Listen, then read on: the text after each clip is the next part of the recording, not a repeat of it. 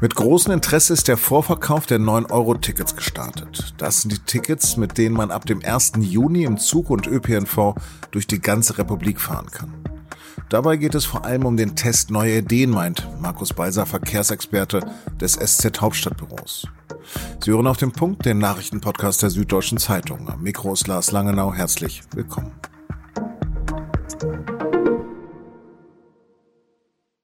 An diesem Montag hatte auch bei der Deutschen Bahn der Verkauf der 9-Euro-Monatstickets begonnen. Schon nach ein paar Stunden sind nach Angaben der Bahn mehr als 200.000 Tickets verkauft worden. Der Run muss die Bahn überrascht haben, denn teils gegen die digitalen Kanäle in die Knie. So groß war der Ansturm. Dabei kann man das Ticket erst ab dem 1. Juni, also in einer Woche, benutzen. Dann kann man mit den Sondertickets im jeweils gültigen Monat Juni, Juli und August für neun Euro mit der Bahn und im öffentlichen Personennahverkehr durch ganz Deutschland fahren. Wer schon ein Abo hat, zahlt automatisch den vergünstigten Preis. Ausgenommen ist der Fernverkehr, also etwa ICEs oder ICs. Die Bahn erwartet bis zu 30 Millionen Teilnehmer. Darunter werden wahrscheinlich Pendlerinnen und natürlich auch Tagesausflügler sein. Und so wird es wohl bereits zu Pfingsten am 1. Juni-Wochenende zum ersten großen Praxistest kommen. Denn, so sagt zumindest der Fahrgastverband ProBahn, es wird wohl nicht wesentlich mehr Züge als sonst geben, aber wesentlich mehr Fahrgäste. Doch immerhin hat die Bundesregierung angesichts der galoppierenden Inflation überhaupt reagiert. Verkehrsminister Volker Wissing von der FDP hat am vergangenen Freitag kurz vor der Zustimmung des Bundesrates gesagt, sehr viele, nämlich mehr als jeder Zweite, sagen also das 9-Euro-Ticket, ich denke, das kaufe ich mir auch. Viele, die mit öffentlichen Verkehrsmitteln bisher weniger am Hut hatten, wollen dem Nahverkehr in den kommenden drei Monaten eine Chance geben. Okay, kaufen wollen das Ticket also viele. Aber werden sie es auch nutzen und vor allem dafür das Auto stehen lassen? Darüber habe ich mit meinem Kollegen Markus Balser in Berlin gesprochen und ich habe ihn zunächst gefragt, für wie sinnvoll er die Aktion überhaupt hält. Also es ähm, ist in einem Punkt sicherlich wirklich sinnvoll.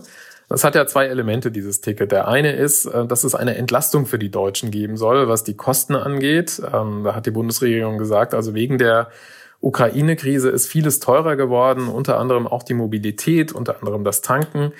Ähm, und es soll da eine Entlastung geben. Ähm, das hat man zuerst über den Tankrabatt lösen wollen, also nur über den Tankrabatt. Das heißt, so, dass das Tanken eben für die Deutschen günstiger wird, dass ähm, jeder Liter Benzin etwa um 30 Cent, bei Diesel ist es etwas weniger günstiger wird. Und da haben die Grünen in der Ampelkoalition hier in Berlin dann gesagt, das, das können wir nicht machen, das ist nicht vermittelbar in Zeiten des Klimawandels und der Klimakrise, dass wir nur das Autofahren verbilligen. Und so ist in diesen Regierungsverhandlungen dann quasi über Nacht auch das 9-Euro-Ticket hinzugekommen. Es sollte also neben dem Tankrabatt auch ein Pendant geben für die Leute, die das Auto gar nicht benutzen oder eben gerne stehen lassen, so dass der Nahverkehr einfach günstiger wird in Deutschland. Und ich denke, das ist schon natürlich ein sehr sinnvolles und gutes Ziel, dass man also jetzt nicht ähm, im Sommer ähm, die Deutschen dazu bringt, ähm, viel mit dem Auto zu fahren, weil das Tanken günstiger geworden ist, sondern eben auch den Nahverkehr zu benutzen. Der zweite Punkt, der macht mir so ein bisschen mehr Bauchschmerzen. Die Frage, werden denn die Deutschen, das ist ja das zweite Ziel, dann auch langfristig stärker auf den Nahverkehr umsteigen? Und da muss man, glaube ich, sagen, das ist nicht ausgemacht, denn ähm, das wird ja jetzt erstmal für drei Monate eine günstige Rabattaktion werden. Danach aber werden wieder die alten Tarife gültig und ob die Leute dann wirklich eben beim Nahverkehr bleiben, wenn das Ticket nicht mehr nur neun Euro kostet, sondern vielleicht dann wieder 50, 60, 70 Euro, das ist keinesfalls ausgemacht. Wieso gibt's das nicht gleich kostenlos? Das hat man tatsächlich überlegt. Also man hat überlegt, ähm, die Tickets kostenlos abzugeben oder überhaupt keine Tickets dafür äh, zu vergeben, sondern einfach zu sagen, die Deutschen können einfach einsteigen. Das ist aber dann relativ schnell wieder vom, vom Tisch gewesen. Zum einen ist es so, dass ähm, die Länder natürlich schon auch auf die Einnahmen angewiesen sind. Steigen jetzt 30 Millionen Leute wirklich ein, sind das immerhin 270, fast 300 Millionen Euro, die da an Einnahmen kommen zusätzlich. Äh, darauf wollen die Länder schlichtweg nicht verzichten. Es ist aber auch so, dass man, wenn man ein Ticket kaufen muss, dass die Politik dann zumindest nachvollziehen kann, unter welchen Bedingungen steigen die Menschen eigentlich ein in Deutschland. Das heißt, man will das mit Untersuchungen auch so ein bisschen begleiten und untersuchen und ähm, Erkenntnisse daraus gewinnen, wer nutzt denn jetzt den, den Nahverkehr häufiger, wenn er günstiger wird und wie können wir vielleicht dann in Zukunft eben mehr Menschen Anreize bieten, ähm, langfristig auch in den Nahverkehr einzusteigen. Du wohnst in Berlin, ich wohne in München. Beide Städte haben eine gute Infrastruktur und ähm, ÖPNV. Äh, was ist mit den Menschen auf dem Land? Wird es die erreichen? Ja, also natürlich wird es vor allem da die Menschen erreichen, wo der Nahverkehr schon ist. Ähm, das betrifft natürlich vor allem die, die großen Metropolen, die Städte. Es wird sicherlich auch Verbindungen geben ähm, übers Land, die jetzt in den Ferien dann attraktiver sind. Aber natürlich äh, bedeutet das jetzt noch keine Ausweitung des Nahverkehrs, sondern da müssen erstmal die, die oder können die Strecken genutzt werden, die da sind. Und in deiner Frage steckt ja schon richtigerweise drin, muss man da nicht vielleicht mehr machen? Und ja, ich glaube, man muss mehr machen, um den Nahverkehr attraktiver zu machen, muss man natürlich auch mehr Menschen die Möglichkeit geben, überhaupt einzusteigen. Das heißt, man braucht einfach auf dem Land auch einen besseren Nahverkehr, sonst wird da niemand das Auto stehen lassen. Du hast von 30 Millionen Menschen gesprochen, die das nutzen werden. Äh, droht da nicht auch eine Überlastung der Regionalzüge? Also es wird sicherlich ähm, verdammt viel Verkehr geben auf, auf einigen Strecken. Also Bahn oder Gewerkschaften, die rechnen damit, dass beispielsweise auf diesen Ferienachsen, also von Mannheim an den Bodensee, von, von München in die Berge oder von, von Hamburg an die Nord oder von Berlin an die Ostsee, dass da natürlich an den Ferienwochen einfach vor Ferienwochenenden sehr, sehr viel Verkehr sein wird. Da werden die Züge sehr voll sein. Die Gewerkschaft warnt sogar davor, dass möglicherweise die Züge einfach auch überlastet sein werden, dass vielleicht gar nicht alle Menschen mitfahren können, die das wollen. Ich denke, so an den normalen ähm, Arbeitstagen wird es zu keiner Überlastung kommen. An den Wochenenden wird es Züge geben, die sicherlich ziemlich voll sein werden. Nicht zu vergessen die Punks, die alle nach Sylt wollen, oder? Es gibt da ja größere Diskussionen offensichtlich auf Sylt über, über Punks, die dann am Strand feiern könnten. Ähm, also ich glaube, wenn Punks am Strand von Sylt das größte Problem der Insel sind, dann gibt es nicht so arg viele Probleme auf dieser Insel. Zuletzt gab es ja noch Streit im Bundesrat. Wo waren denn die Widerstände und was war dann der Kompromiss, damit auch Bayern zugestimmt hat? Es ging wie so oft dabei ums Geld. Man muss aber sagen, dass dieser Plan, ähm, das 9-Euro-Ticket ähm, einzuführen, jetzt gar nicht so umstritten war. Letztlich wollen das auch die Länder und wollen den Menschen die Möglichkeit geben, da mal ähm, zu schnuppern, auch denjenigen gerade, die den Nahverkehr selten nutzen. Aber es ging dabei eher um die langfristige Finanzierung. Und die Länder sagen, wir haben einfach langfristig nicht genug Geld, um den Nahverkehr auszubauen. Die Bundesregierung hat sich ja das Ziel gesetzt, den Nahverkehr bis 2030 sogar zu verdoppeln. Also sollen doppelt so viele Menschen mit dem Nahverkehr fahren in wenigen Jahren schon. Dazu müsste man natürlich jetzt anfangen, einfach die Strecken auszubauen. Man müsste neue Züge bestellen. Das alles aber kann nicht passieren, weil die Bundesregierung den Ländern dafür einfach nicht genug Geld zur Verfügung stellt. Und da haben die Länder jetzt eben ein Druckmittel auch gesehen, um zu sagen, also äh, wir brauchen da einfach langfristig eine bessere Lösung. Und man hat jetzt diese äh, Kuh kurzfristig vom Eis bekommen, indem der Bund gesagt hat, wir zahlen etwas mehr Geld, also wir zahlen 800 Millionen Euro mehr, als wir das eigentlich vorhatten.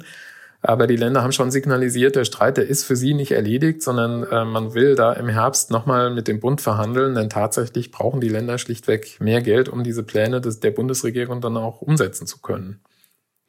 Ist das denn eine Erfindung vom Verkehrsminister Wissing oder ist das, äh, gibt es da schon Erfahrung aus dem In- oder Ausland? Es gibt tatsächlich schon Städte, Regionen, die mit, mit günstigeren Nahverkehrstickets arbeiten. Also in Luxemburg beispielsweise ist der Nahverkehr komplett kostenlos.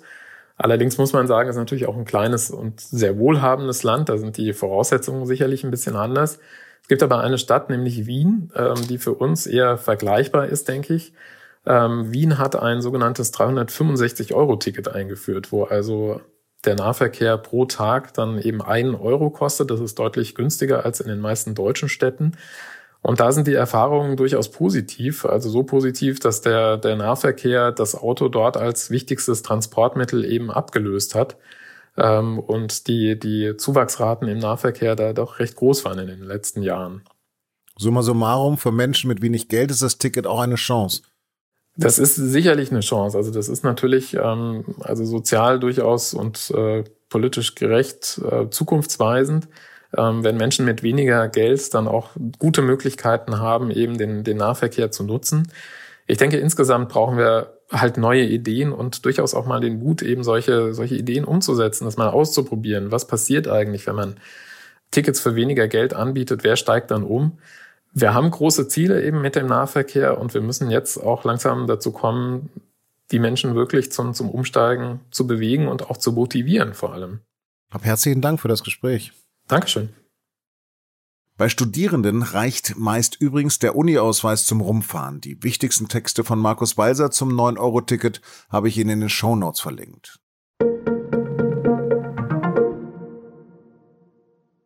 Im ersten ukrainischen Kriegsverbrecherprozess ist ein 21 Jahre alter russischer Soldat zu lebenslanger Haft verurteilt worden.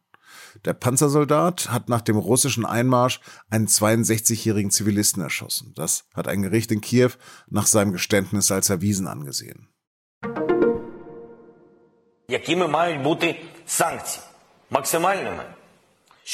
Maximal mögliche Sanktionen gegen Russland. Das hat der ukrainische Präsident Zelensky auf dem Weltwirtschaftsforum in Davos von der internationalen Gemeinschaft gefordert.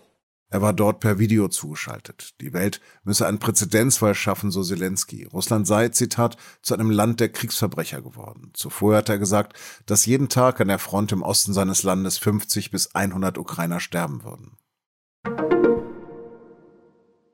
Noch immer gibt es keine konsequenten Kontrollen der vielen tausend privaten Corona-Schnellteststellen. Ermittler vermuten, dass der Schaden für den Staat vor allem durch die Abrechnung erfundener Tests mehr als eine Milliarde Euro beträgt. Nach Informationen von SZ, NDR und WDR haben die kommerziellen Betreiber der Schnellteststation insgesamt bereits mehr als 10 Milliarden Euro geltend gemacht. Das Geld kommt aus der Bundeskasse, es stammt also aus den Steuermitteln der Bürgerinnen und Bürger.